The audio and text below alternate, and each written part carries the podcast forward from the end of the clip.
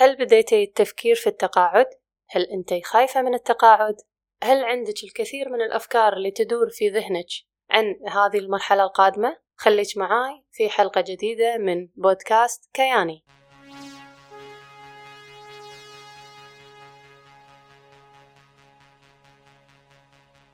بودكاست كياني للمرأة المتقاعدة أو المقبلة على التقاعد أهلا بك أنا دلال عبد الرزاق مدو كاتبة ومستشارة متقاعدة من العمل في مجال العلاقات العامة بالقطاع الحكومي. هذا البودكاست هو جزء من موقع كياني الذي أنشأته بعد أن تقاعدت مبكرا من عملي. وقد اتخذت هذا القرار لرغبتي في الابتعاد عن الروتين الوظيفي والقيام بتغيير في حياتي وترك بصمة لي في المجتمع عبر مساعدة الآخرين. وأهدف من خلال كياني لتقديم نصائح مفيدة وإرشادات عملية تساهم في مساعدة النساء المتقاعدات مثلي. على التأقلم مع هذه المرحلة الجديدة وتطوير عقلية إيجابية من أجل الوصول إلى حياة مريحة بعد التقاعد. كما أرغب في توعية النساء المقبلات على التقاعد حول ضرورة التخطيط الجيد والاستعداد المبكر لهذه المرحلة المهمة من حياتهن.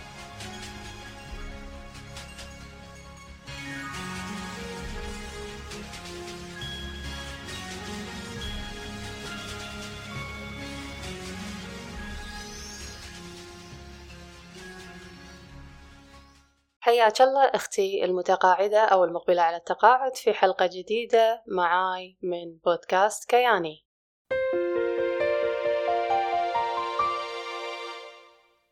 موضوعنا اليوم راح يكون عن المراحل العاطفية الخمسة الأكثر شيوعا للتقاعد.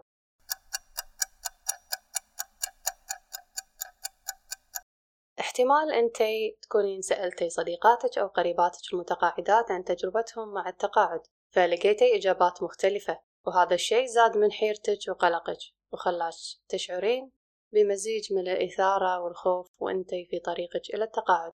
والحقيقة أن ما في تجربتين متشابهتين للتقاعد فكل شخص يعيش هذه التجربة بأسلوب مختلف. لهذا السبب لازم تفهمين المراحل العاطفية للتقاعد بصورة جيدة علشان تتخلصين من المشاعر السلبية اللي تحسين فيها. من المعروف أن حياتنا متغيرة دائما وهي عبارة عن مجموعة من المراحل والتحولات الكثيرة خلال فترات زمنية عديدة وتصاحبها مجموعة من العواطف المختلفة. والتقاعد هو تغيير كبير على مر السنين يتفاوت من شخص إلى آخر ومن فترة إلى الثانية. لذا المتقاعدين ما يتكيفون مرة واحدة في حياتهم بل يحدث هالشيء هذا على عدة مراحل متغيرة بمرور الزمن. والحين خلينا نتعرف على المراحل العاطفية الخمسة الأكثر شيوعا للتقاعد اللي ممكن تمرين فيها خلال الفترة القادمة. المرحلة الأولى هي مرحلة التخطيط.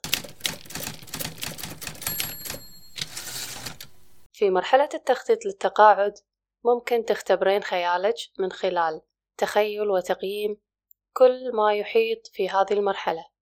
ومن المهم أنك تحطين النقاط التالية في اعتبارك لهذه المرحلة ومنها أولا تحديد موعد تقاعدك. لازم تفكرين هل ترغبين بالتقاعد مبكر أم تبين تكملين فترة التقاعد المحددة بالكامل؟ ثانيا تحديد المكان اللي تبين تعيشين فيه. في هالمرحلة هذه تفكرين هل راح تكون إقامتك داخل البلاد أو خارجها؟ لأن في بعض المتقاعدين يفضلون أن يشترون شقة أو منزل في خارج البلد ويسافرون لفترة طويلة كنوع من التغيير والتنويع في أسلوب حياتهم ويقيمون في الخارج نتيجة عدم وجود التزامات في العمل بعد التقاعد. ثالثا تحديد مقدار المال اللي تحتاجين إلى توفيره من أجل المستقبل. في أشخاص يفتحون حسابات توفير لمرحلة التقاعد من سنوات طويلة وهو قرار حكيم وضروري من أجل ضمان مستقبل أفضل. في ظل ارتفاع الأسعار المتزايد والغلاء المستمر في المنتجات والخدمات وزيادة أسعار السكن وغيرها من المتطلبات. وفي بعض الناس يستثمرون مبلغ معين في الصناديق الاستثمارية أو الخطط الادخارية أو في مشاريع متنوعة للحصول على عائد جيد. وفي الوقت اللي قاعدة تخططين فيه للانتقال إلى مرحلة جديدة من حياتك من المهم أن تقضين بعض الوقت في إعداد نفسك عاطفيا. التقاعد هو تغيير كبير وما ترغبين القيام في هالشي هذا بدون ما تكونين مستعدة. لذا حطي بعض الأهداف والتوقعات لتقاعدك علشان تسيرين على خطة ثابتة بعيدة عن التخبط وحالة عدم اليقين. اللي ممكن تؤدي إلى معاناتك وتسبب لك القلق والتوتر. ومن خلال أخذ مشاعرك بعين الاعتبار والسعي إلى فهمها والتعامل معها في إيجابية راح تتمكنين من الانتقال بسهولة إلى المرحلة التالية. المرحلة الثانية مرحلة الإثارة. كل ما اقترب موعد التقاعد كل ما شعرتي بالإثارة. هل تذكرين متى كانت آخر مرة ما احتجتي إنك تروحين للشغل؟ ومتى قدرتي تسوين شيء لمجرد إنك أنتي حابة تسوينه بدون ما تقلقين عن المسؤوليات الثانية اللي وراك؟ إذا كنت تخططين لكافة الأمور وتفاصيل التقاعد من سنوات الحين صار وقت الإثارة في كل التجارب الجديدة اللي راح تحصلين عليها. ومع تزايد توقعاتك حول هالمرحلة هذه من الشائع أنه ممكن يصير في حالة عدم اليقين وممكن تتساءلين شلون راح أعرف نفسي خارج إطار كل المسؤوليات اللي أنا تحملتها طوال سنوات عملي. يعني أعرف نفسي في إطار المنصب اللي كنت فيه أو العمل اللي كنت أقوم فيه.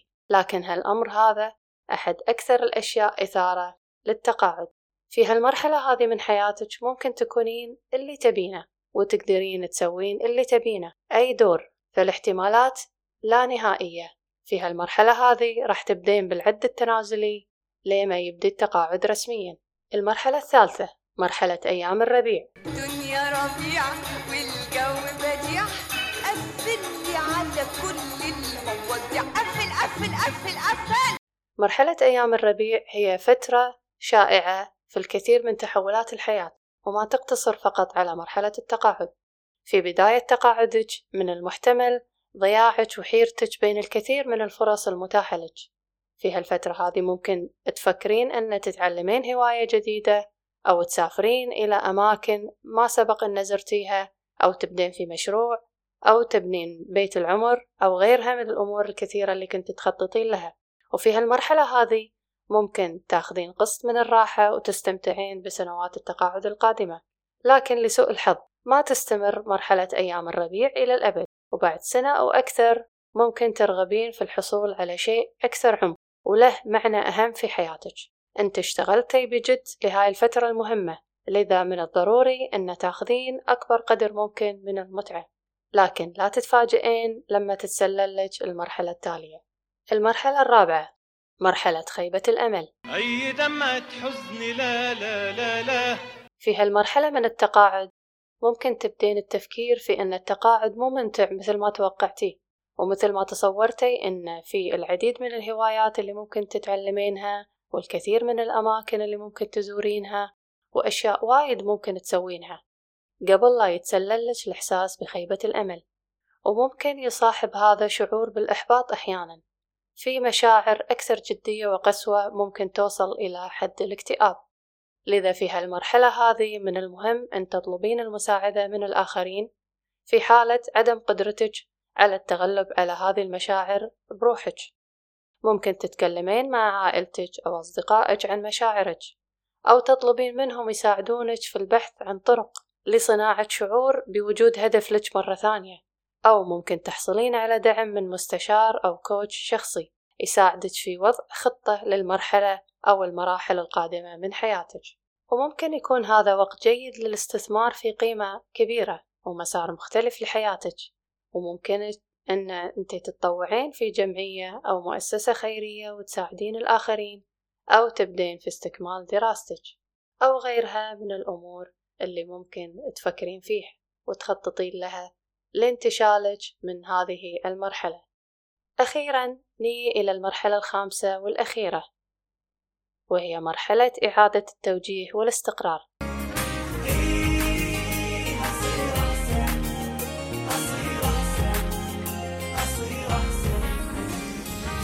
إيه أصير أحسن ولا يمنعني شي مدام راسي حي بسوي اللي علي. إيه أصير احسن بما إني نويت وعزمت وخطيت بكمل ما بديت إيه اصير أحسن ولا يمنعني شي مدام راسي حي بسوي اللي علي. إيه اصير أحسن بما إني نويت وعزمت وخطيت بكمل ما بديت.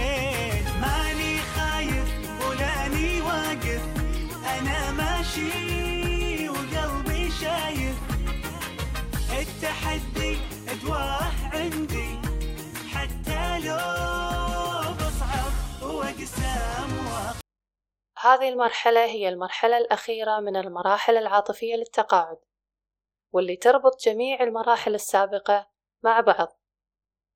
في هالمرحلة ممكن ترجعين إلى خطة التقاعد الأصلية اللي حطيتيها في المرحلة الأولى وتقيمين أهدافك وآمالك في التقاعد. ومع نهاية مرحلة الإثارة ومتعة أيام الربيع والارتفاع إلى قمة التوقعات وبعد مرحلة الانحدار الوصول إلى الطريق الحقيقي واكتشاف الواقع. ممكن تبدين في احتضان هذا الجزء من حياتك وموازنة تجاربك المثيرة مع تجاربك اللي لها معنى. أخيرا تأملي هذا السؤال. وهو شنو الشيء اللي أنتي ما زلتي ترغبين في تحقيقه وشلون راح توصلين له. فكري في الإجابة وقومي بإعادة توجيه نفسك في هذا الانتقال. وبعدها ممكن تثبتين أقدامك على أساس صلب لأن أنتي راح تشوفين الصورة الكبيرة لسنوات تقاعدك الذهبية القادمة بصورة أفضل من قبل. وبعدها راح تشعرين بمزيد من الاستقرار وقبول هذه المرحلة الجديدة من حياتك. وفي ختام هذه الحلقة أشكرك على حسن استماعك وأتمنى أكون قدمت لك معلومة مفيدة ونافعة علما بأن هذه الحلقة متوفرة على صورة مقال. في موقع كياني. يسعدني ويشرفني زيارتك لموقع كياني دوت سي أو. الرابط موجود في الوصف تحت المقطع. حياك الله وأتشرف بزيارتك. بودكاست كياني. فكرة وإعداد وتنفيذ دلال عبد الرزاق مذوب